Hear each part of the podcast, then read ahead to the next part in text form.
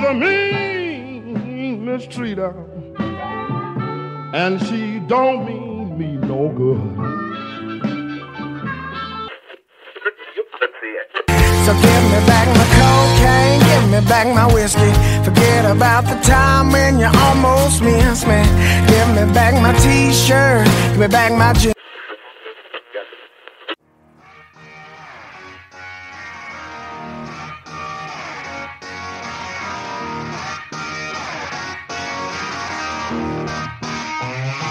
Welcome to the All Things Blues and Southern Rock Podcast, a southern storm of bold, liberating rock, shot through with blues, soul, and gospel. And now, your hosts for the show, Brian Jones and Jason Johannes. Welcome to another episode of the All Things Blues and Southern Rock Podcast. Jason is with us. What's going on today, man? How are you? Another rock legend has left us. Yeah, and I saw it first last night on Melanie Joe's Facebook page, and I was just like, I went, man, I knew he was sick, but, you know, wow, it's really, you know. Yeah, I saw it at David Hudson. He, from State of America, he sent it to the group text for the Patreon. So when I first saw it, and then I immediately went online and just typed in Gary Rossington's name, and there you go. So super bummer, man. Like, it seems like about once a week at this point, we're losing a rock legend. Yeah. Yeah. And we're in the beginning stages of trying to put together some tribute episodes and getting people on. And how many guys, told me like Gary Rossington is the reason why they picked up a guitar, and, Frank from Smoke and Crow, Jeremy from Duquesne, Justin Worley. Our buddies Worley. From Jane Lee Hooker, yep. Tracy and Tina, and they call themselves The Breeze after the song, Skinner yep. song. Yeah. Yeah, man. Pretty heavy duty. Chris Kelly that used to be in Tennessee Champagne, he's another one. Yeah. Yeah, it's I've been seeing, people have been mentioning that all across on Facebook today, so. Heavy yeah, hearts. And that's all. Go ahead. No, go ahead.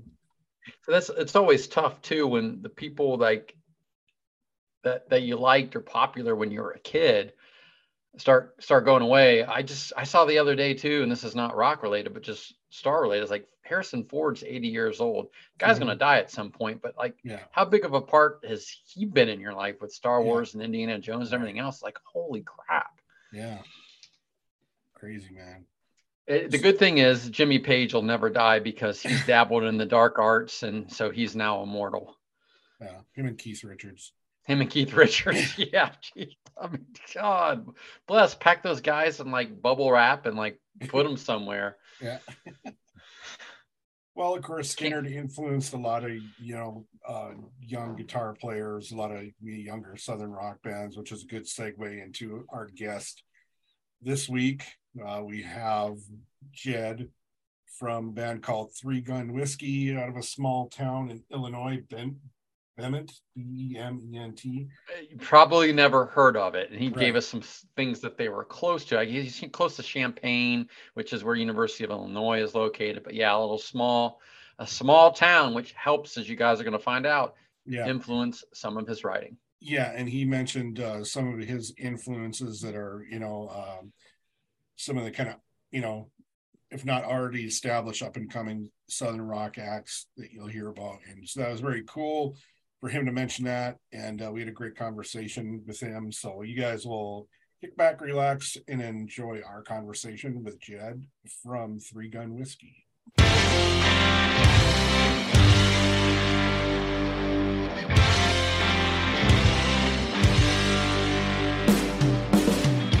Looking back in my rearview mirror at all the times that I've been through,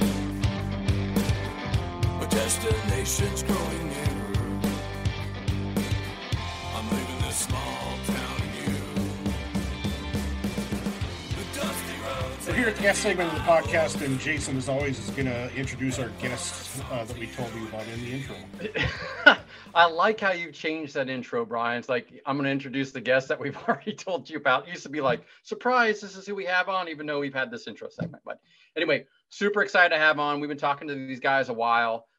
Cool band out of Illinois, Three Gun Whiskey. But we have Jed from Three Gun Whiskey here tonight. We're excited to talk to you, Jed. How you doing? Awesome. Thanks again for having me, guys. I really appreciate the time. Well, you know, you showed up in a Gibson sweatshirt, so, you know, we'll let you talk. I appreciate that. Is that a David Allan Coe poster behind you there, or above your left shoulder? Yeah, we opened up for him. We opened up for him a couple years, or about a year and a half ago. Oh wow! And that was one of the show flyers there. So wow, that's we cool. Yeah, had a pretty big show with him. It was a good time. So. So what we'd like to hear all about Three Gun Whiskey, how this band came about, if you would. Yeah, nope. We got time. I'll tell you stories. The floor is yours. Yeah, basically, me and a buddy started this band just out of jamming in our garage, and I played in bands through high school. Did some time in the Army, and of course, there's always a guitar around in the barracks, so kept playing, and then moved back home here, and a guy, our daughter's actually connected, like, oh, my dad plays the guitar, so we bumped into each other at some, you know, show they had for the kids. He's like, come on over, jam sometime. So we started jamming, and then I actually was having a big birthday party in my machine shed for myself, so I'm like, hey, do we know anybody plays the drums? So yeah, I know a guy. Turns out I ended up, it's not Jake that plays with now, but a guy I ended up went to church with when I was a kid. And he came, and we just literally started playing for a birthday party, my own birthday party, and started picking up gigs. We've had some personnel changes, basically no drama, just we've gotten bigger, people travel more, and there's, when you're asking guys that kind of just want to play once a month, hey, we're going to go hit the road and do a 5-day run or something like that, you know, it taxes a lot of people's personal lives, mine included, but so yeah, we're central Illinois based, all relatively close nearby, probably within an hour of each other. Started writing songs about 2.5 years ago. Even since then, our sound has kind of changed. As someone pointed out, the David Allan Coe poster, we kind of started doing more of the outlaw country type stuff. And as we started writing, as you guys spend a lot of time talking to artists, I'm sure this is a very common theme.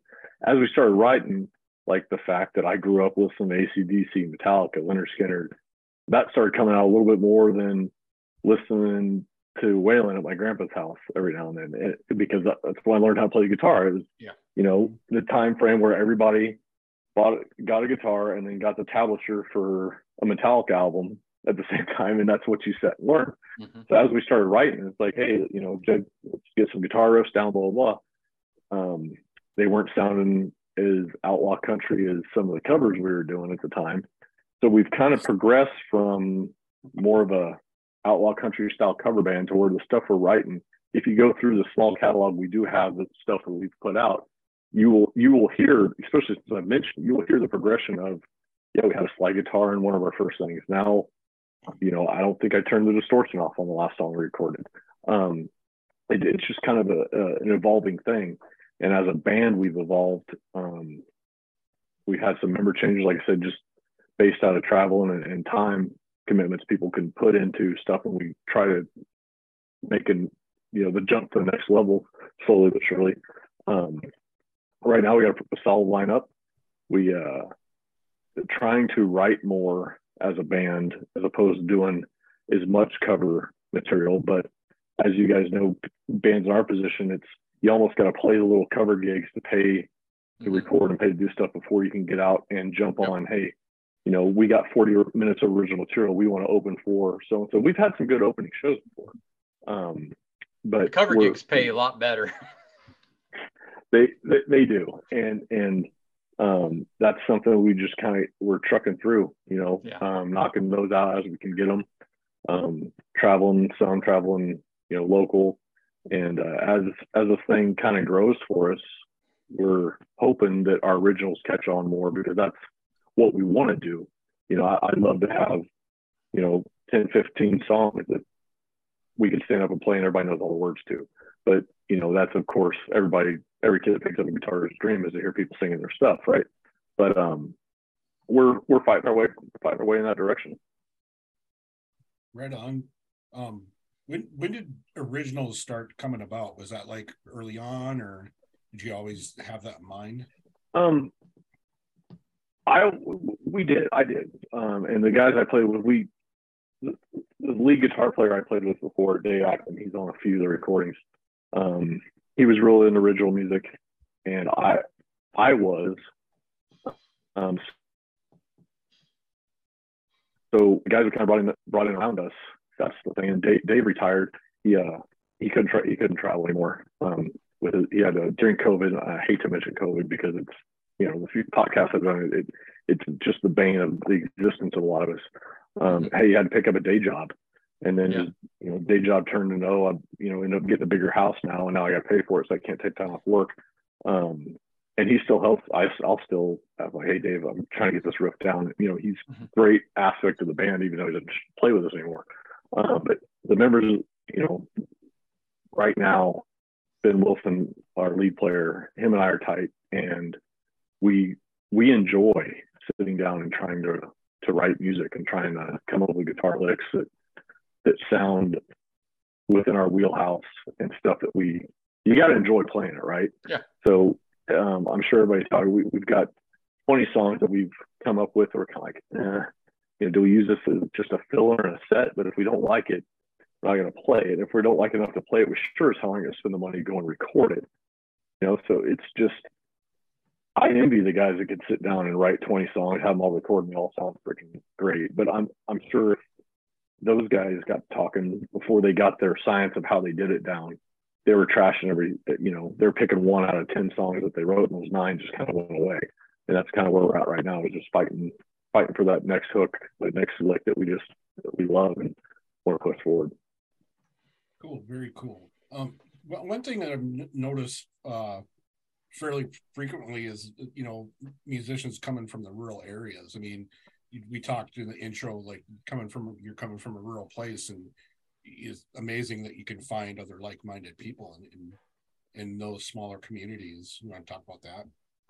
Yeah, it's a challenge.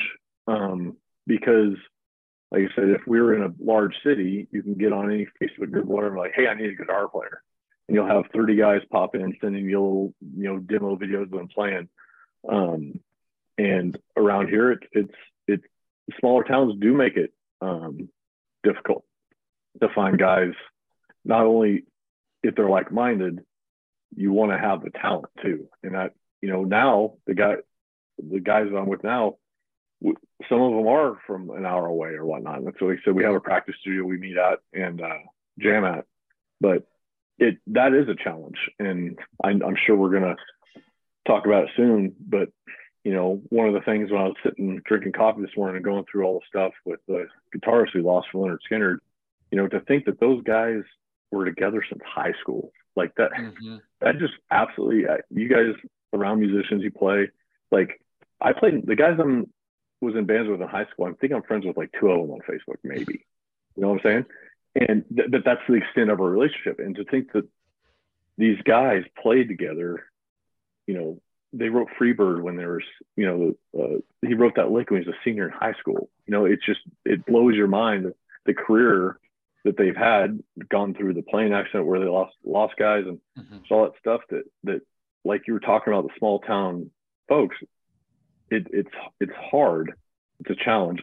It's fun. It's fun to find somebody that you just jam with and just clicks. But when you're in a smaller community, say like Nashville, we've gone down there. I got friends down in Nashville, and they literally, we go play with them one time, and they got different guitar players. Well, like how's that work? It's like, oh well, we got 5 or 6 guitar players that we can choose from based on shows if they're not booked. And it's like, I know 5 or 6 guys within driving distance that can play well enough to play. You know what I'm saying? So our pool is drastically smaller. So right. I think you grow tighter and you learn together. I know my guitar playing has improved drastically playing with the guys that I've surrounded myself with. And I am envious of guys that are in big cities where they can constantly be around guys that are at a higher level playing, because you can't not learn when you sit down and play with somebody. Probably a long way to answer your question, but that's, yeah, being rural has its challenges, but I also think it helps a lot with songwriting. Good. So kind of carry on from that one. You guys did change the lead guitar player, it sounds like. So when you bring different people into the band, how does that affect your songwriting, your playing? I haven't had any negative effects from it, I'll tell you that much. One of the bigger things is just style. Dave, our old lead player, like I said, probably the best guitar player I know personally. You know, like guitar players, I have their numbers in my phone. He is the absolute top guy. Now you go back to like what they're into, what they grew up playing. Dave loved Eddie Van Halen, and you can hear it when he's just jamming. You can hear that. Mm-hmm. Ben, huge Slash fan, right? Both amazing guitar players, different styles. Yeah. So you hear it when they're writing leads, when they're playing, when they're writing stuff they want to play, it comes out just a little bit different. I can't say that I like one over the other. Maybe the Slash style is more the style I grew up with. I wasn't a huge Van Halen fan growing up. So that it's all about being creative, right? And the more things you got coming in, the different realms you can go to things, and adding people, taking away people. It's since we're writing and being creative, instead of being bummed, you know, Dave had to retire from playing shows. It was like, well, okay, we got another excellent guitar player who wants to play with us. His style is a little bit different, and I dig it. Let's grab this, embrace it, and run. So, is that changing the way that you're writing songs? Yes.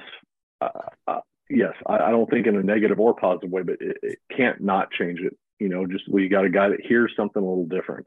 A guy that, you know, you play guitar, a simple bend in a certain part of the lead can take a song and totally just make it grab your ear.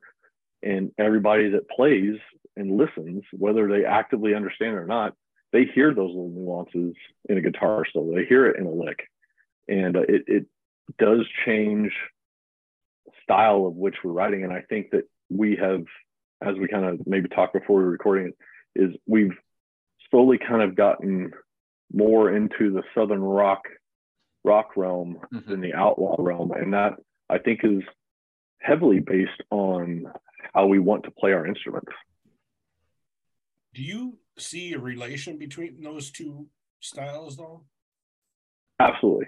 I mean, there's absolutely a similarity, and I'm sure if Eddie was still alive and Slash sat down together, they probably have similar influences, you know. And that's the thing about, you know, playing guitar is, you know, when you're a kid, you're sitting down there and you're reading you know, in the guitar magazines or whatnot, you read this guitar player you look up to, and he's saying his influences, and you don't know who half of them are because you're too young and you don't understand who all those guys are. But then you start looking at them now, studying the guys I listen to, and a lot of them had very similar influences. They just took the pieces from each little style that they enjoyed and kind of crumpled them all together. And it's doing the same thing as we write. There's just a ton of different little influences into it. And I mean, even I got on a kick before we wrote Get Down, the song, the video that we just put out. And I was listening to a ton of ZZ Top. I heard him one day when I was driving. I'm like, man, I haven't sat down and listened to a bunch of ZZ Top. And I'm like, shit, Billy's in like, he tunes to E sometimes, tunes to G sometimes. I'm like, you know what? I got a guitar that I'm not playing much. I'm going to just always have that thing in alternate tuning. And I'm like, I haven't really messed with the slide much. And that's, you know, the lick to Get Down was just literally me sitting there messing around with a slide in open G one day. And then Ben starts, you know, tweaking above it. I'm like, sounds freaking good. And that's how that song came about, was just me saying, hey, I want to mess around with something in open G today. And we just did it. Cool. But also, I mean, like the similarities between, or links or whatever relation between outlaw country and Southern rock. yeah, there's a huge lyrically. I know we talked a lot about guitars and stuff. Lyrically, I think that you can take any classic Southern rock tune and put the lyrics to a classic outlaw rhythm, and people wouldn't. They would. It's the same. It's right. It's real writing. You know, it's real stuff. And I don't like bashing today's music because there's a lot of it that I like. But if I have to listen to one more song about a dirt road and a pickup truck, someone who's probably never lived on a dirt road or even drives a pickup truck, it's like literally the road out in front of my house is gravel. I can sing about a damn gravel road, right? But the you know, the Southern rock and the outlaw country lyric content, I think, is very similar. And go ahead. Oh, we get each other's attention. You don't have to call on us. We should have told you that ahead of time. That's usually what we do. Yeah, I'm just worried. I'm worried I'm talking too much. That's why. No. You got too engaged in gear talk. Normally, Brian and I say, "Hey, one of us will raise our hand just to get each other's attention, so we don't talk." Gotcha. Yeah, sorry, you just ignore that. All right. Keep going. The lyrical content of stuff, and you know, I sit down and, I mean, I'm sitting down at my desk. I sit down and just write, and a lot of the lyrical stuff, I think, is very traverses between the outlaw style and the Southern rock style, and I think also blues to Southern rock. I think it all kind of they're all together. Yeah, and definitely writing real stuff is what I like. I enjoy a song that has feeling, has. You know, we kind of joked for a while that I had a very difficult time writing a happy song. It's like, hey, write an upbeat song. It's like, well, I'll give it a shot, you know.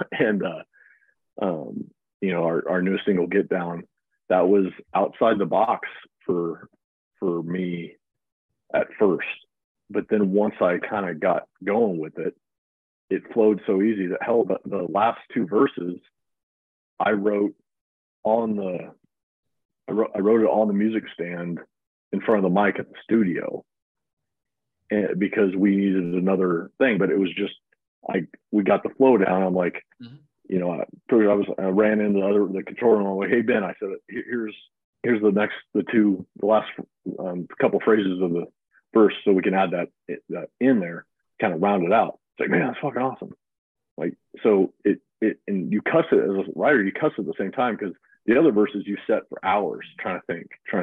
And then it's like, boom, you puke it up in 30 seconds on the next one. It's kind of crazy how all that stuff works out. So who would be your main influences as a guitar player? As a guitar player, they vary a lot. Like I said, first stuff I started playing Metallica, James Hetfield. I don't play lead. I can dabble around a little bit, but he was the first one early on. A great rhythm guy, one of the best rhythm guys, a top rhythm guy. Yes, yeah, and almost I wouldn't say underrated for the way he plays, but the stuff that he wrote. The rhythm licks that he wrote were insane. One of the best right hands going right now. Yep. And then stuff I grew up with, you know, the typical stuff, Stevie Ray Vaughan, Eric Clapton. Even though I don't listen to his music, my dad did. So when I first was strumming, I learned a lot of Neil Young stuff because it's what dad was playing, you know. Sure. Great pop songs, great strong suck. Song structures, not strong structures. Song structures. Yeah. and it made me happy because the guy can't sing a lick, but he's fucking awesome. You know what I'm saying? So I'm like, if this dude could do it under three chords, I'll give it a shot. You know? Yeah, right. I mean, a lot of guys have made hay writing good songs and not being able to sing great. Bob Dylan doesn't sing well. He just writes great music. Yeah, and other guitar influences would just I liked the, I was a big fan of the AC/DC style, like simple, hard, you know, to play a chord chunky. And have, yes, a chunky, hard sound, and to have a rig to where you play an E chord and it sounds like you feel it. Like that's, it doesn't, I don't necessarily mean volume cranked. I mean, just the way the rig sounds and the tone you can get to make your guitar sound good and have that nice hard hitting sound is what I like. So anybody that plays like that, like AC/DC was huge. I mean, that those guys, you know, I haven't brain farted on the rhythm player right now, but I mean, that guy's stellar. He just stands in the back and plays a few chords and lets his lead player dance around in front of him. That type of music is what I think about when I'm sitting down playing my guitar. Yeah. So once again, the area you come from, we talk about being rural.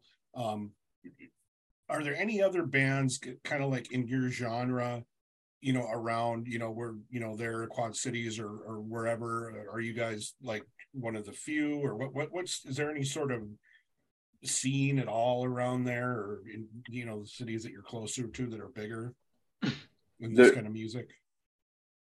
No. There's a lot of cover stuff going on. Sure. There isn't any place. There's Champaign, Illinois, which is where the University of Illinois is. It's about a half hour from here. There's a small scene there. But like I would say just about any place else, I don't think it's unique, is they want to hear 4 hours of the songs they hear on the radio. Yeah. And or the old classics. And we try our best to you know, that pays bills for our guys. Yeah. But as far as really pushing original stuff, there is a guy nearby us named Josh Holland. He lives over in Decatur, and that guy, he has some originals out, and he's killer. I mean, his voice, I don't know him personally, but I would gladly walk up to him, shake his hand, and tell him I'm jealous of his voice. He sounds like a cross between Andrew Lewis and Jelly Roll. I mean, he's got this killer voice. And he's probably the only guy I would say around us directly that's pushing original music. There's a guy named Joe Stem that lives a couple hours from here in Springfield or a little beyond, and he's doing some original music too. But our specific style, there's not many guys really pushing the Southern rock kind of sound around here. How about like nationally, as far as bands that are, you know, let's say been going for 20 years or less, or anywhere from 5 to 10 years, you know, maybe a little farther southeast, who really impresses you in that way? I love the Steel Woods. I don't, like we were talking about Skinner earlier. I don't know if you're a Skinner fan, how you can not love those guys. I mean, yeah. They're another band that's I see them making a lot of moves and they're doing really good. As them Dirty Roses. Oh yeah, you guys, yeah, they're friends of ours. Yeah, yeah. We cover one of their songs. Oh, which one? Give Me Back My Cocaine. What's the? Yeah, not Whiskey in My Cup. Yeah. 2 years ago, I know I could tell you the lyrics. Give me back my cocaine, give me back my whiskey. Cocaine and whiskey. Yeah, cocaine and whiskey.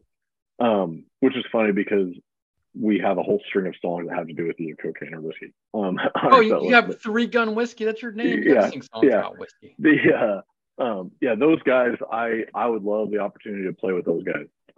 I think our sounds would mesh very, very well. I watched a few of their, YouTube videos from, not that they put out, but from people watching their shows. And I think that our sound would definitely sound good together. But those two bands right now, I think, are the upcomers in this genre. Blackberry Smoke, obviously everybody loves those guys. They're incredible. But those you know, them Dirty Roses, they're young, they're newer on the scene. I think those guys are going to blow up. Yeah. Andrew is a beast of a player. Yeah, he is. And they put on a great live show, because I know Brian finally got the chance to see them play live. They played up in Sioux Falls, which I was surprised. Oh, really? By. Yeah. They seem to be getting around pretty good. I know they're playing up in Chicago soon. And I sent their booking agent some information, and I think the venue, to try to see if we can snag that opening spot for them.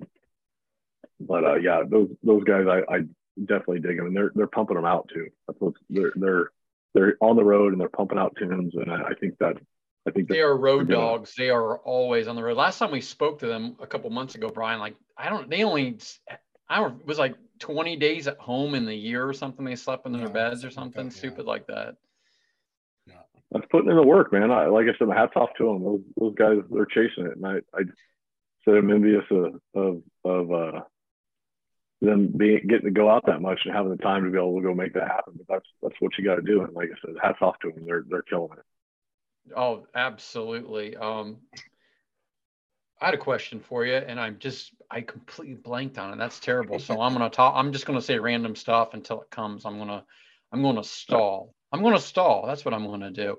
Actually, who's in the band right now? Who's making out the four guys in Three Gun Whiskey? Right now, myself, a guy named Ben Wilson, our lead player, does vocals too. On our recent single Get Down There, we kind of pushed him more up in the front in the vocals, which I like. He sounds great. Is he doing all the backing vocals on the recordings? That's me. Somebody else. You're doing all of it. Okay. Yeah. Yeah. Ben's the higher voice. I'm the lower. And on that one, we're trying to, kind of how it came about was we went to the studio and I was having some throat issues, yada, yada. And I'm like, Ben, push this high. And then I'm going to come in and I'm just going to go like super monotone. Yeah. So I did one recording where I was like crazy low, just real monotone talking almost. And then I did another one where I was singing it. And when they mixed it, it came out super cool. And then Eric, our bass player, and then we got Jake McNamara playing drums for us. He's pretty busy with another project he's got going on too. So we, there's going to be a couple shows coming up where we got a fill-in drummer, but he's actually named Zakk Burke. He's on some of the recordings because he's also our guy where we record at. He's a full-time drummer. I mean, he could play anything. So since he knows all the originals, he's easy shoe-in for, hey, we need somebody to come fill in for a show, because he played on the drums for a few of them. But yeah, it's the four of us we got rolling right now. What is your overall plan? Like, what is success to you for the band? Lofty goals or realistic? Lofty, I want to do it full time. I want to be able to travel around, play music full time, go on, whether it be opening for larger acts and doing some shows on our own and making a living, a comfortable living doing it, paying the guys. I have a day job. Other guys, they play music. I want to be able to play music full time, make a living doing it. And I really want them to, along with, as a group, I want us to be able to say, okay, we're going to stop everything else. And this is what we're focused on. This is what we're doing. I'd like to have music that people enjoy. I want to go to a show and have, a good time, have people have good times. I think I'm at the point where I just want to go have a ball doing it. And if I can have a ball and support my kids and my wife, that would be, I think, achievable success for me. And then once we get there, just keep shooting higher. I don't like the stall. So as long as I got a goal obtainable, I like to shoot it and grab it and then take the next run. So, of course, in Illinois, Chicago is known as a blues city. Does that reverberate throughout the state too? And is there ever a thought of, trying to get a show around there? Or is that Chicago just basically all blues, is it hard to, you know, would you have to go to, you know, find some place in suburbia there to play? Or I'm just out of curiosity. We've played Chicago quite a bit. Okay. And the clubs up there, they really, it's kind of a hodgepodge. You know, our last show up there last month, we played up right down on Division Street. I mean, like right downtown. There's places, there's more people there for sound check than are at some of our local shows. It's just, you know, a lot more people. We played a place called Scooter's Roadhouse up there that they bring in a lot of big acts. That's kind of a different venue, huge. On one side, they have a DJ, and on the other side, they have the live music venue. So you constantly got people going back and forth. So the crowd, you'll have guys our age watching us play, and then you can tell when the DJ takes a break because all of a sudden there's a bunch of 22-year-olds in there dancing, screaming, carrying on. And you start playing, the DJ comes back on. But I would say the influence that Chicago has on downstate isn't very great, meaning that Chicago, if you're from Illinois, you know, a lot of times, or it's been on the ballot, that a lot of people want to separate and turn Chicago into the District of Chicago, kind of like the District of Columbia is in DC. Downstate people don't like Chicago very much. We go up there because it's, you know, there's a lot better money up there for us playing, and a lot more people. But musically, up there, it is a blues city, but a lot of the clubs are really turning into the want to hear the newer pop country type stuff. When you're, you know, unless of course you get a specific, you know, bill where you're on the bill for a club, and then, you know, you can get some folks going in to that. But a lot of it's either they want to hear the bro country or the cover stuff that you'll hear driving to the show and back on your local pop country station. You saying that just sparked what I wanted to bring up a little bit ago. It was talking about your songwriting process and kind of influences that you sing about real things and real experiences, and how it kind of separates you from a lot of the current pop country, pop music. Over the weekend, I saw on Twitter, Jason Isbell posted a picture. It was awesome. He said, "I'm posting a picture of all the people that helped me make my newest album just to thank them." And it was, you know, it was like a selfie of him. I thought, you know what? That's pretty badass rock and roll right there. Because, you know, you look at the current, like the Taylor Swifts or anybody else, and there's 20 people who help produce and write an album. And very rarely are you seeing just an artist sit down and write themselves from their own perspective. I agree with you. The one artist who I've recently kind of caught on to, who I think is bringing that back to with the 20s crowd, would be Zakk Bryan. That guy, you know, he's writing this stuff. Mm-hmm. Like and you can get on his YouTube or whatever, and he'll tell you what the song is about. And him at the mass level of popularity he has right now, him doing that sitting, smoking a cigarette in his basement. And then you got the guy that's just as popular as he is going to a songwriting thing in Nashville with, like you said, 15 guys are sitting down there trying to come up with the perfect rhyme, the perfect hook. You know, it's a matter of opinion, but who's better, you know, as an artist, you know, that, you know, the skill set of sitting down, like this guy's selling out Red Rocks on songs that he sat down and wrote by himself, doing, you know, with a flat top guitar.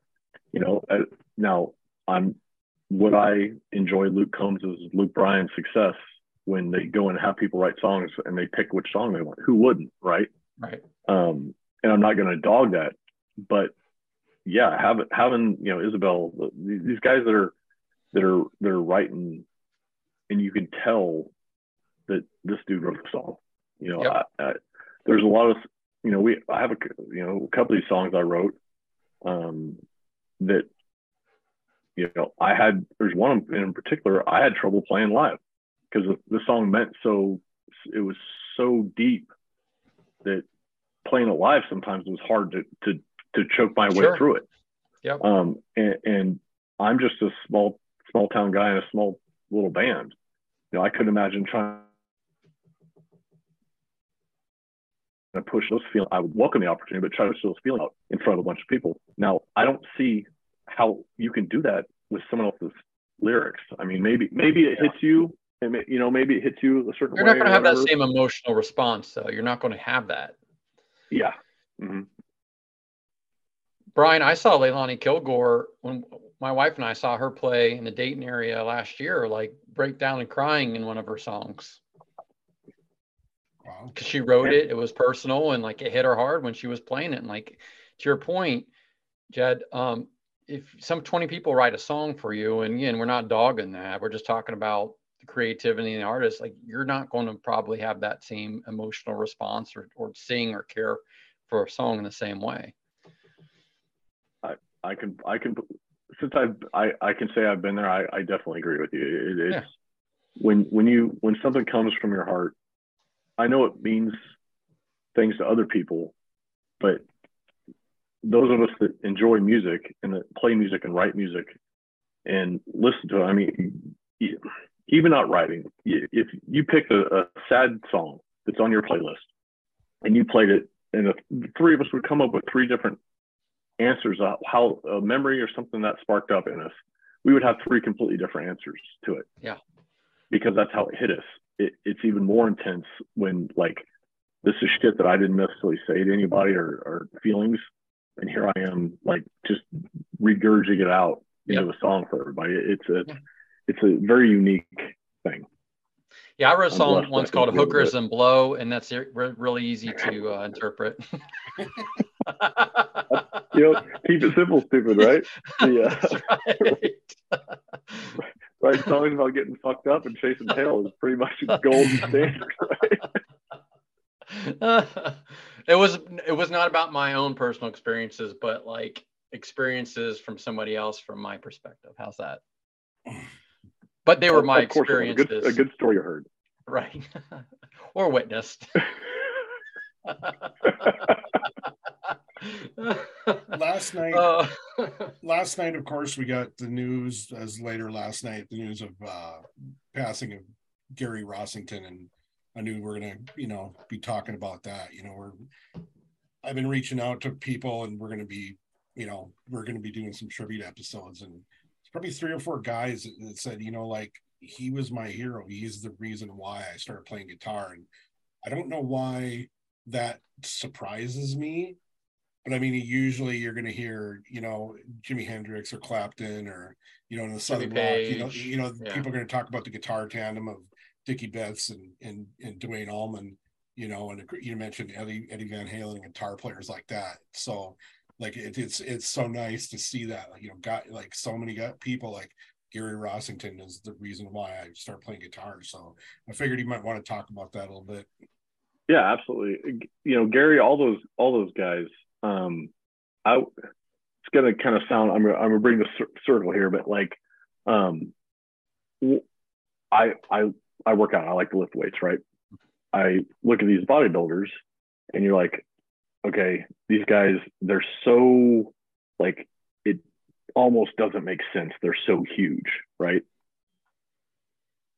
When you started playing the guitar and Lynyrd Skynyrd songs came on, when you were learning, you could like learn them, right? They weren't so crazy out of this world that you couldn't do them. I mean, Sweet Home Alabama, I will hopefully never have to play that song again live, right? Because everyone plays it. But in reality, like, someone DCG, man.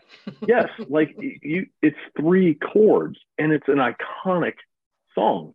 So when you're first learning the guitar and you learn G, C, and D, and all of a sudden you're like, holy shit, I'm playing one of the most popular songs on earth right now. Yes, that's a huge.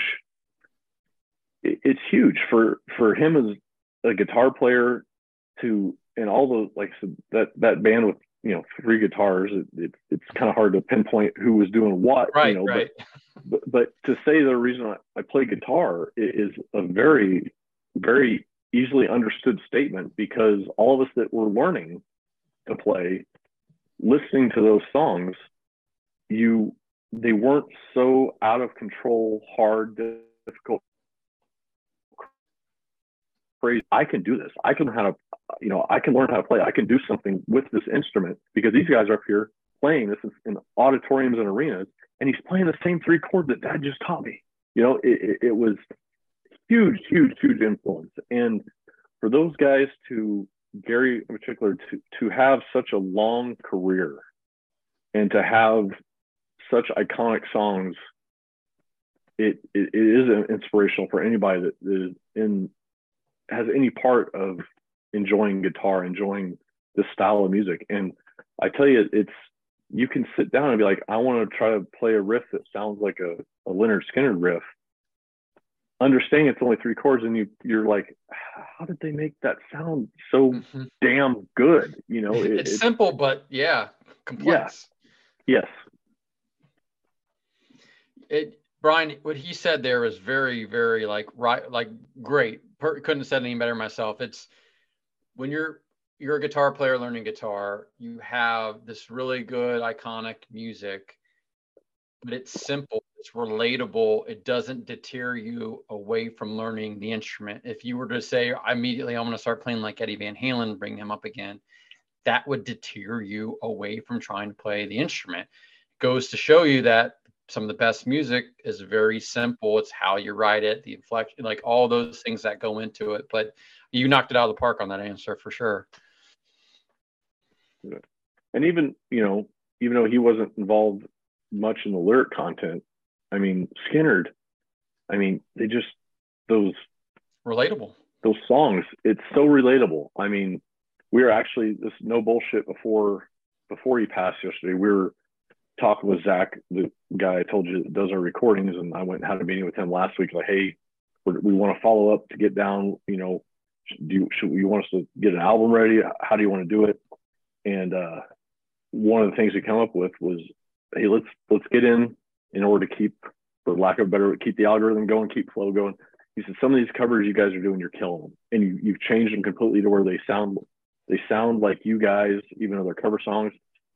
So let's come knock out a couple.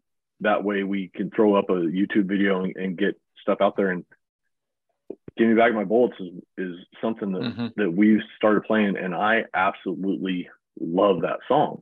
And it's not Freebird, it's not Sweet Home Alabama, it's not the ones that everybody's, it gets covered, but it's not a hugely track. Yeah. And that's the thing too about Skynyrd, is you mentioned the deep track concept. Is those guys, they have, every song is good. You could pull any. I was in the shower this morning, and I can't remember the name of the song came on. Something, I don't think it's called "Love You," but the Steel Woods guys did a cover of it, and that song hadn't popped up on my playlist. I'd heard the Steel Woods version of it, but I'm like, holy shit, I forgot this is the Skynyrd song. Those guys have deep tracks that are just better than a lot of stuff that's being put out now. And for sure, yeah. So B-side stuff, might have even been a filler song, Yeah, the lyric content of those stuff, it's like we've been talking all night. It's down to earth, and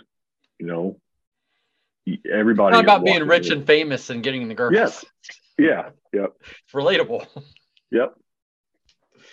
Well, Brian was on a podcast, a friend of our podcast, a couple months ago. You guys did the whole review of the first Skynyrd record, and it's crazy how many there. Like big songs are just even on their first record. Mm-hmm. I think there's like two songs on that record that weren't on the radio, something like that. This is crazy. Really? One of the greatest debuts of all time, up with Boston and Guns N' Roses, and all these other guys just had these killer debut releases. Mm-hmm. I heard the Ballad of Curtis Lowe. Sorry, I cut you off there. Ballad of Curtis Lowe today. I'm like, man, that's a good track too. And you don't hear that hardly on the radio or anything. Yep.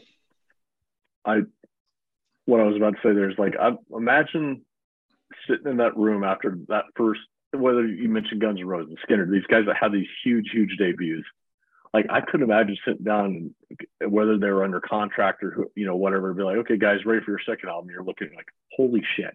Like, did we just blow our load on the first 10 songs? Like, how on earth are we gonna, you know, come up and do it? And they did it, man. They did it. And, you know, I've watched all the documentaries and all that sort of stuff because, like I said, I'm a huge fan of theirs.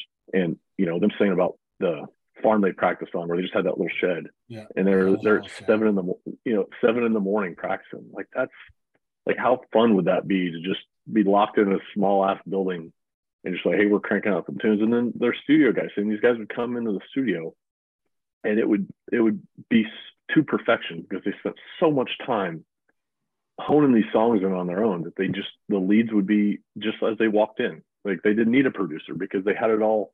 It was all set down, and it was rock solid when they showed up. And they were, how old were they when the first album came out? Were they 21?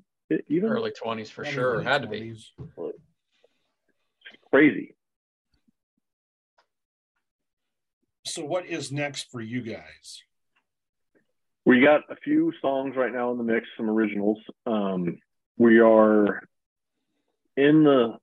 keep going back and forth. Everything with deciding, are we going to lump them together and try to put out a full album or continue pushing out singles?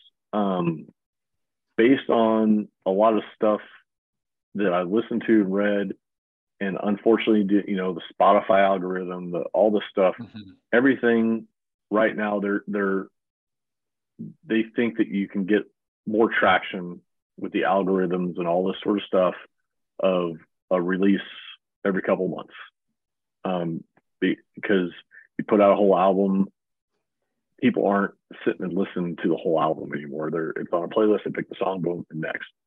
So, and that's something that we're struggling back and forth with, like, how do we want to do this? Do we want to go do a group of singles, or put them all together? And honestly, we haven't made up our minds 100%. That's why I talked about, we're thinking about coming in and cutting a few cover songs, because I like the idea of, you know, release an EP, have an original cover, two originals and cover on there. I think that helps people recognize where we want to go, because if you hear I talk about recording Give Me Back My Bullets, if we do a original and then that song, you can hear our style on our original and you can hear our style in the cover song. You're like, I like how these guys are rolling with this. And we're definitely writing, we're definitely recording more originals. How we decide to disperse that, we're still kind of balancing, trying to figure out exactly how we want that to happen. I hate feeling like we want to do the best for all this computer shit and do the best for the algorithms and whatnot, but I don't want to put out 8 songs and have it fall on its face. And, you know, one real good song, and then, because we don't spend any more time on one song than we do on the others. So I want to each song to get traction on its own and hopefully stand together. But like I said, I'm even torn about how I want to do it. Pushing forward, we're recording, we're writing, and we're doing stuff. It's just, we're incredibly torn right now exactly how we want to put it all out once we get it together. If that makes sense. That's a whole different world out there with the singles and the streaming services. Like you said, the algorithm, it's unfortunately the game you got to play. Yeah, it sucks because you can have a huge song that just gets buried in that stuff. And I've heard them, you know, sitting on, you know, you play a song and it picks the songs you like, and you hear a song, you're like, holy shit, like this is amazing. And you go through and it's got like 800 plays. Like, how does this thing not have, you know, 8 million plays on it right now? So it's just trying to work that and trying to grow, I think is the number one thing, is trying to find the best tactical way to grow with our shows we're playing, with the stuff we're writing, and the eyes that we're getting, is finding the best way to attack that and make the bang for our buck count. Because we can go spend the money on recording, but if we have, a you know, great songs that gets buried because of some stupid algorithm, are we pissing away money, or, so business wise, we gotta lock that down and figure out where we're going. But to be 100% honest with you, right now we're up in the air of exactly how we want to play that. Mm-hmm. Are you doing everything like in-house, like your own your promotion and management and all that? Is that all you guys? Booking. Yeah. If you are show bookers, by all means, I'm happy to talk to them. We've had a couple over the past couple of years. We've had a few guys that have helped us get shows on, some booking agents.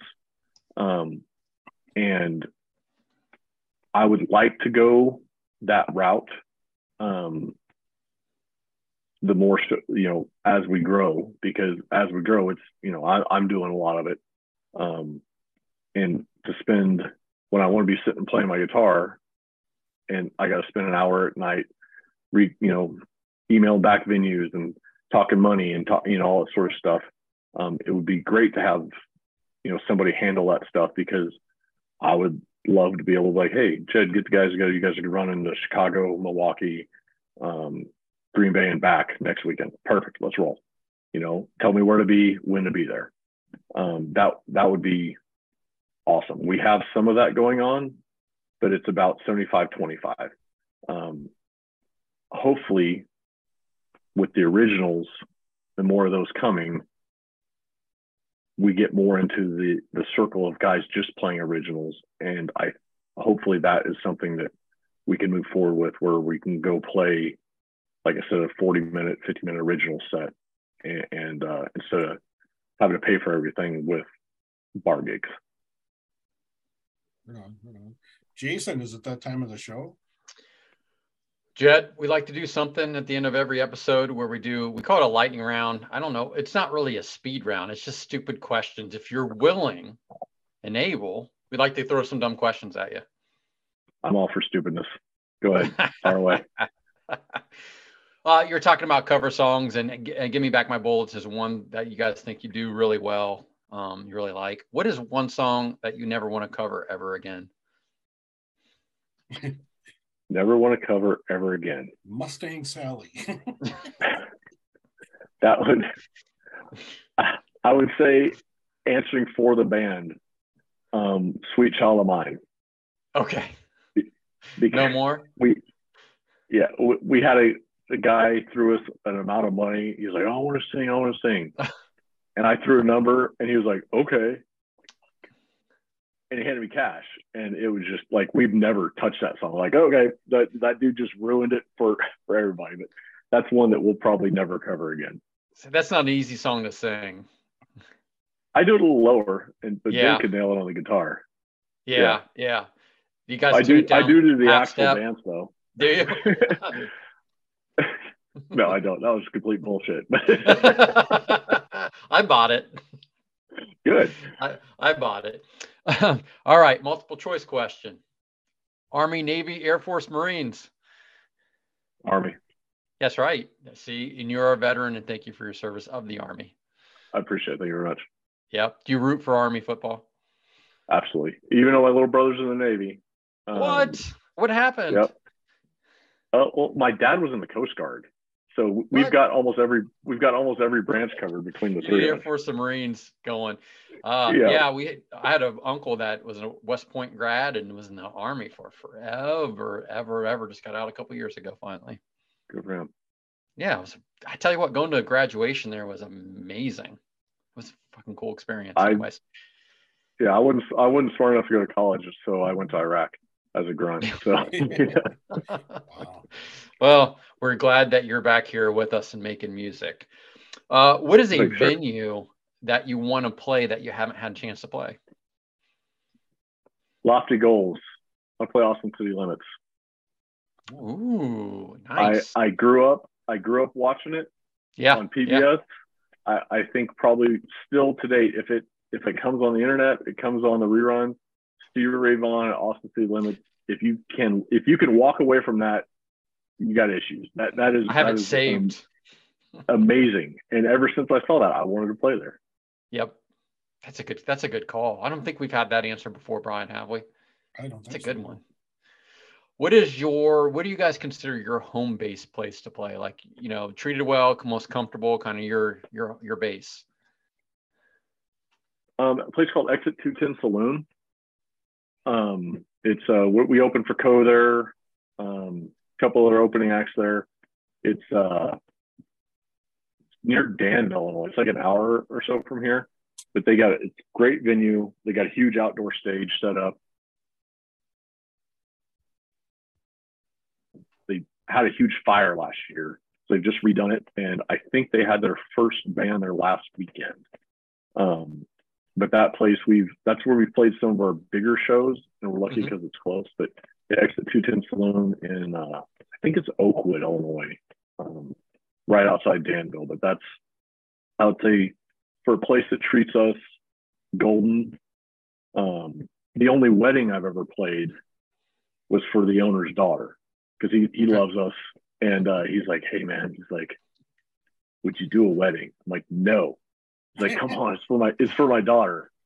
I was like, will you pay this much? He's like, if you show up. I'm like, fucking done. they pay well. That is a good payday. But it was the first and last wedding I'll ever do. That's all right. Well, you know, when you guys are getting inducted in the Rock and Roll Hall of Fame, you can bring that up. We've only had to play one wedding our entire career. That's better than most. All right. If you guys could play right now with any band opening for them, who are you choosing?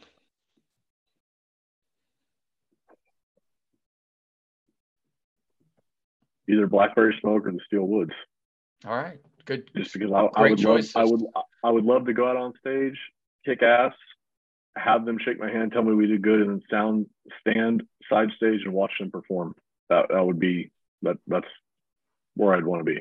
That is a good answer and a good experience for sure. You're a gear guy. You like Gibson guitars, obviously. We saved you some of the conversation before we started recording. We're talking about stuff, but what is the last piece of gear that you bought? My Friedman head. Okay, yeah. We're talking about your new setup a little bit. If money was no object, what would be the one piece of gear that you would get right now? Probably the Gibson Carina Explorer. So the ones they just released, they just announced, or like a classic. Well, if I had the million or whatever the classic ones cost, but then I don't know if I'd play it. If I spent a million, no matter how rich I was, if I spent $1 million on a guitar, I don't know how often I'd take it out. But yes, correct. The one of the reissues, I think I'd go, because I beat the hell out of my guitars. I really did. Yeah. I think, you know, I would love to play one of those. And like I said, the Gibson standard Les Paul I have now is what I wanted since, you know, the young age. I wanted a black Les Paul. I got that now. That's probably what I'd go with. It's a good one. Brian, Chris Tapp does own a Carina Flying V. Mm-hmm. And I asked him when I saw him play a couple weeks ago how much it was worth, and I about passed out. He only plays it on camera on the Instagram. He doesn't take it; doesn't go anywhere. Yeah, most people. If you can afford one of those, you need to buy a safe for it. Keep it all. Just take care. I don't know where he got it or when he got it, but you know, you could be a real estate magnate if you wanted to sell that and buy some real estate. That's crazy. Okay. Who are the last three artists that you've played, you've streamed or played? Listen to Scared when I was in the shower. Listen to Pantera when I was working out. And who else was the third one? I think I heard some Cody Jinks today in the truck. Okay. So you check out Pantera? Sorry, go ahead. You're going to check out the Pantera, the new version with Zakk Wylde? I fucking love Zakk Wylde. So yeah, I'm gonna do the best I can. That guy is, you know how I was talking about the bodybuilder versus the fucking guy in the gym, and then, you know, Eddie Van Halen versus me playing guitar. Zakk Wylde's one of those dudes. Like I watch his videos and I'm just like, this guy is like I don't know. Have you seen the video of him playing like the Hello Kitty guitar? Mm-hmm. Yep. Yeah. And he just shreds it on that guitar. I'm like, dude, I just want to throw my guitars away because this guy is retarded with his Hello Kitty guitar. Zakk Wylde's a huge influence on Andrew from them Dirty Roses. He totally digs Zakk. Yep. You can hear it in his playing. I can see it. Yeah. Zakk is, he's a whole nother level, you know? And I love, you know, all the Black Label Society stuff. I jam on that a lot. And or the ballad song, In This River, I think it's called. This River. Mm-hmm. Still one of my favorite all-time songs. That song is amazing. Do you have a go-to concert or performance on YouTube? Ooh, go-to one. Yeah, like something you watch that inspires you, fires you up. It's just a great show. Well, mention the awesome Sea Limits series. I click that up on YouTube quite a bit. Kind of crazy. The different one would be, I love watching the performances from Woodstock '99. I seriously, I don't know if you're a Kid Rock fan or not. I'm not even a huge fan of his music. Like, some of it's awesome, but that popped up one day, and his performance from Woodstock '99 that they he covered a Creedence Clearwater. He covered Fortunate Son. And you can't search Kid Rock Fortunate Son to find it. You got to find Kid Rock '99 Woodstock. Okay. And it's towards the end. Watch that performance of that song. That's one of the songs I cover, and that's why after watching him play that for some reason I love watching that performance with him doing that song and a couple of other ones. We did a whole episode on Woodstock '99, and that song never came up from him, so that's a new one, Ryan. It was more from the experience of somebody that was there and was part of all the chaos. Yeah. That would have been badass. Check it out. Yeah, that him doing Fortunate Son on that YouTube clip is fucking amazing. Okay, what's a guilty pleasure for you, song or artist? Guilty pleasure, Adele. Fucking love her. Adele? Yeah, great voice, man. Like one of the best voices. Yeah, you. Yeah, no shame in that game. No, I mean, I love her too. I'm not trying to make this not sound wrong. Like, she doesn't look like all the other ones. You know what I'm saying? Yeah. Like, she cusses. You know what I'm saying? Like, yeah, she's rough around the edges. Yes, which makes me like her even more. Makes her real. Yeah, and her voice is just fucking insane. She could sing the ABCs, and I want to hear her and Chris Stapleton sing together. I would. Ooh.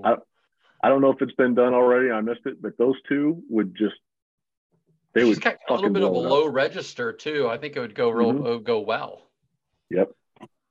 And my other one in the same area that would probably you wouldn't have guessed would be Pink. I love that chick's voice. She is a legit singer. You know, you can say what you want. When she gets songs, low, when she gets low and grouchy, oh fuck. There are people that can actually sing. She's one of them. Lady Gaga can actually sing. Yeah. Yep. You know, I've heard her do a cappella Led Zeppelin stuff. Like on the Stern Show, she can sing. Miley Cyrus can sing. That doesn't mean that Miley's awesome. Yeah. I mean, these there are people that can sing, and there's other people that are pop stars. Yeah. Yeah, Miley would probably be one of my guilty pleasures too. I do like, and you got to understand too. I got a 13-year-old and an 11-year-old, so I'm hearing everything when we're on a car ride. I'm hearing all sorts of different stuff. My daughter's 17, and she grew up in the peak Hannah Montana days, and like we've seen the movie, and yeah. I went through all that. You're at least going through it now, where she's like doing rock stuff. Yeah, well, my daughter's big into the country music. You know, she loves Zakk Bryan. She loves all that stuff, and she's my cowgirl. We got horses and stuff, and but my boy likes the hits, the popular stuff. So, Imagine Dragons is a band I never heard of, and he loves them. And they're fucking good, you know. Yeah, It's very popular amongst the youth right now. Imagine Dragons. Yep. At least they're a rock band, you know. Yeah. I guess there's worse. There's worse. Yeah. There's much worse. All right. My last question for you is: give us a good story from the road.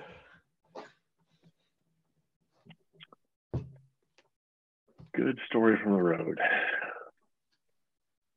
This is the first one that popped in my mind. It's not a Three Gun Whiskey story, but I literally was telling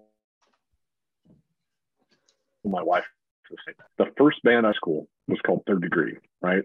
And it was me, a guy named Andrew Holdsbar, who he's played like every Warped Tour for the past like 15 years. The guy's an amazing fucking drummer. My buddy Brian Tacco and Brandon Sigmund. And we're in high school. I lived out in the Bay Area in California, and there's a venue called Phoenix Theater there, which has actually started to gain popularity again. I think Whitey Morgan's played there a few times. It's kind of starting to pick up again. But I got a call one day and said, "Hey, you guys, we're booking you this Friday. Come on down." Right. So I think I was a junior in high school or senior in high school, and we show up, and it's like there's a line out front. Names up on the thing, like, holy shit, like, this is awesome. We've never played live before. And backstage, and the backstages were the youngest by like 15 years. I'm like, that's awesome. These guys want us to play. Go to the bathroom back there. I'm standing there taking a piss. Guy walks in. He's like, "Hey, what's up, man? What band are you from?" I look over. I'm like, "Oh, 30 Degrees." "Oh, he's like, yeah, I hung out with Brandon last night. You guys are looking forward to hearing you guys." I'm like, "You hung out with Brandon?" He's like, "Yeah." I'm like, "Oh, cool." I'm like, "Brandon was with me last night. I don't know how this works out."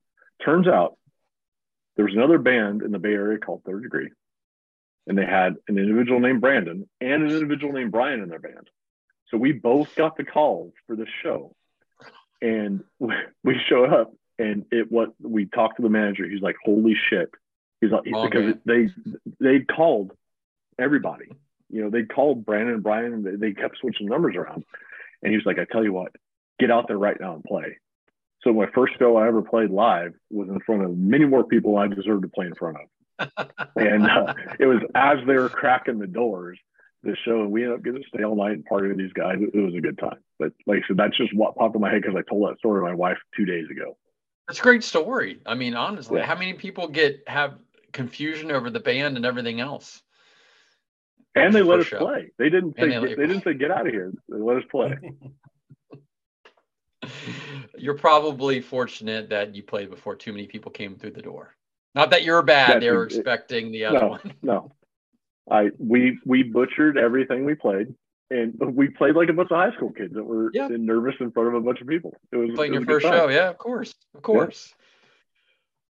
Excellent story, I love it. Definitely an original. Now, where do we go to find out more about Three Gun Whiskey? Three Gun Whiskey on Spotify, on Apple Music. Our socials, we have Instagram and Facebook. Both just look up Three Gun Whiskey. It's us. We got a YouTube channel where you can find our latest release video we shot there for Get Down. That's also available on all major streaming platforms. And please, like I said, get on our socials, follow us, interact with us.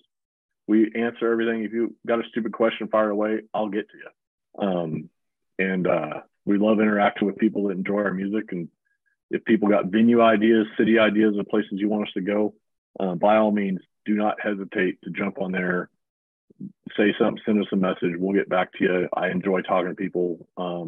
We do have some new merchandise coming out soon. You can get to our Shopify on all our social medias there. And we'll push that, hopefully be pushing new merch out here in the next month and a half or so. But we do have some older stuff on there. It's for sale too, but they said, please get on our socials and check us out, and hopefully we'll come to a town near you guys and come party with us and see us live. Come to Ohio, come to North Dakota. We take anybody.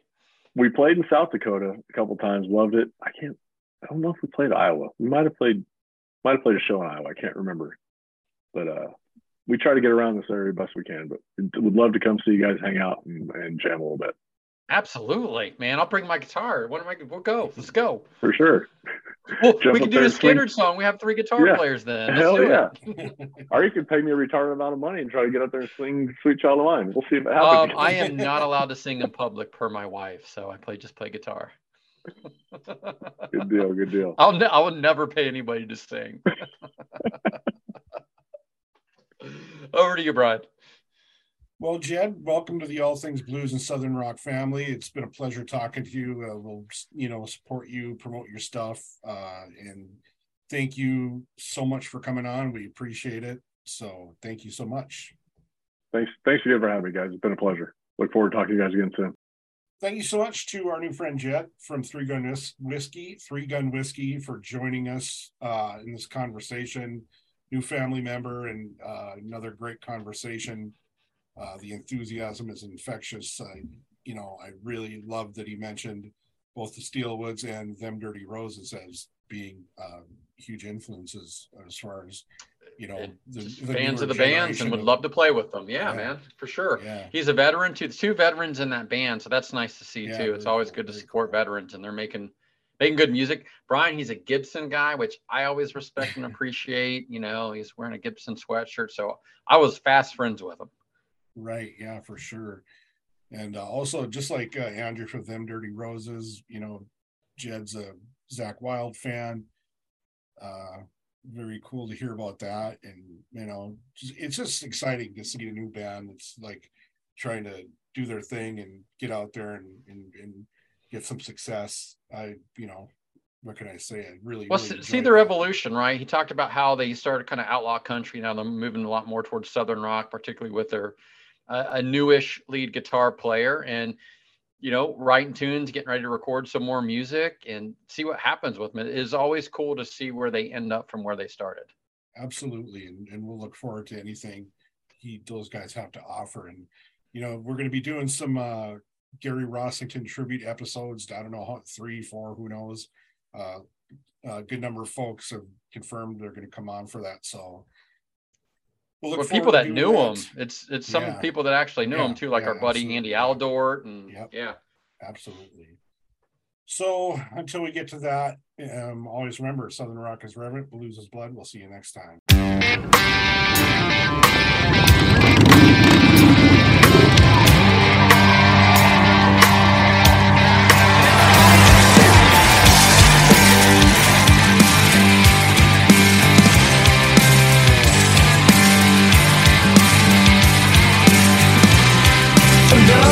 Guns down and have some fun, me and the boys are gonna get down. Everybody knows the place we're gonna go, where all the final folks that'll get down. Roll up on the scene, you can tell we're looking mean, this is how we roll when we get down. Everybody knows the place we're gonna go, we're gonna find our girls that'll get down, get down.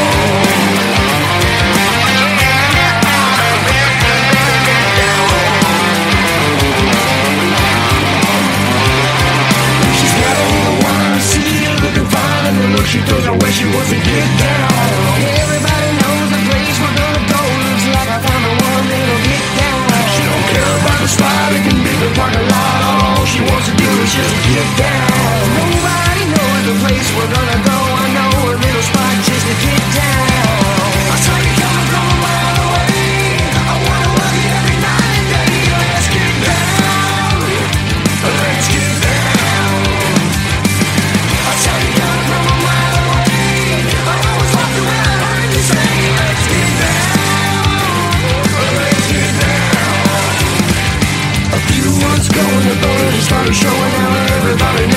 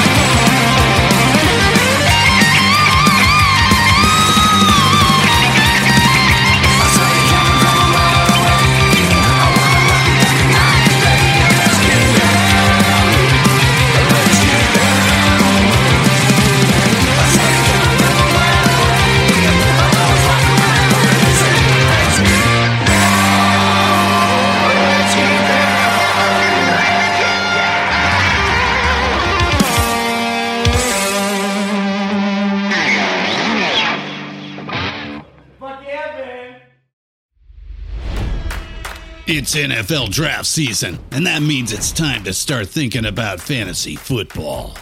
FantasyPoints.com features industry-leading experts and prognosticators using proprietary hand-charted data to help you score more fantasy points. FantasyPoints.com is the place to go for whatever kind of fantasy football you play. Whether you play fantasy football, daily fantasy sports, or do a little bit of everything, Fantasy Points has the meticulously researched content to guide you to victory.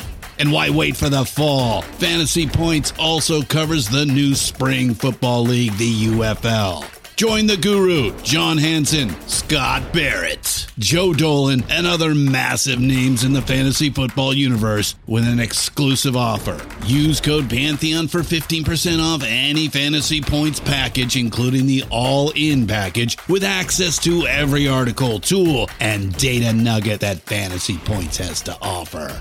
That's FantasyPoints.com and code Pantheon for 15% off at Fantasy Points. FantasyPoints.com. Code Pantheon. Score more fantasy points.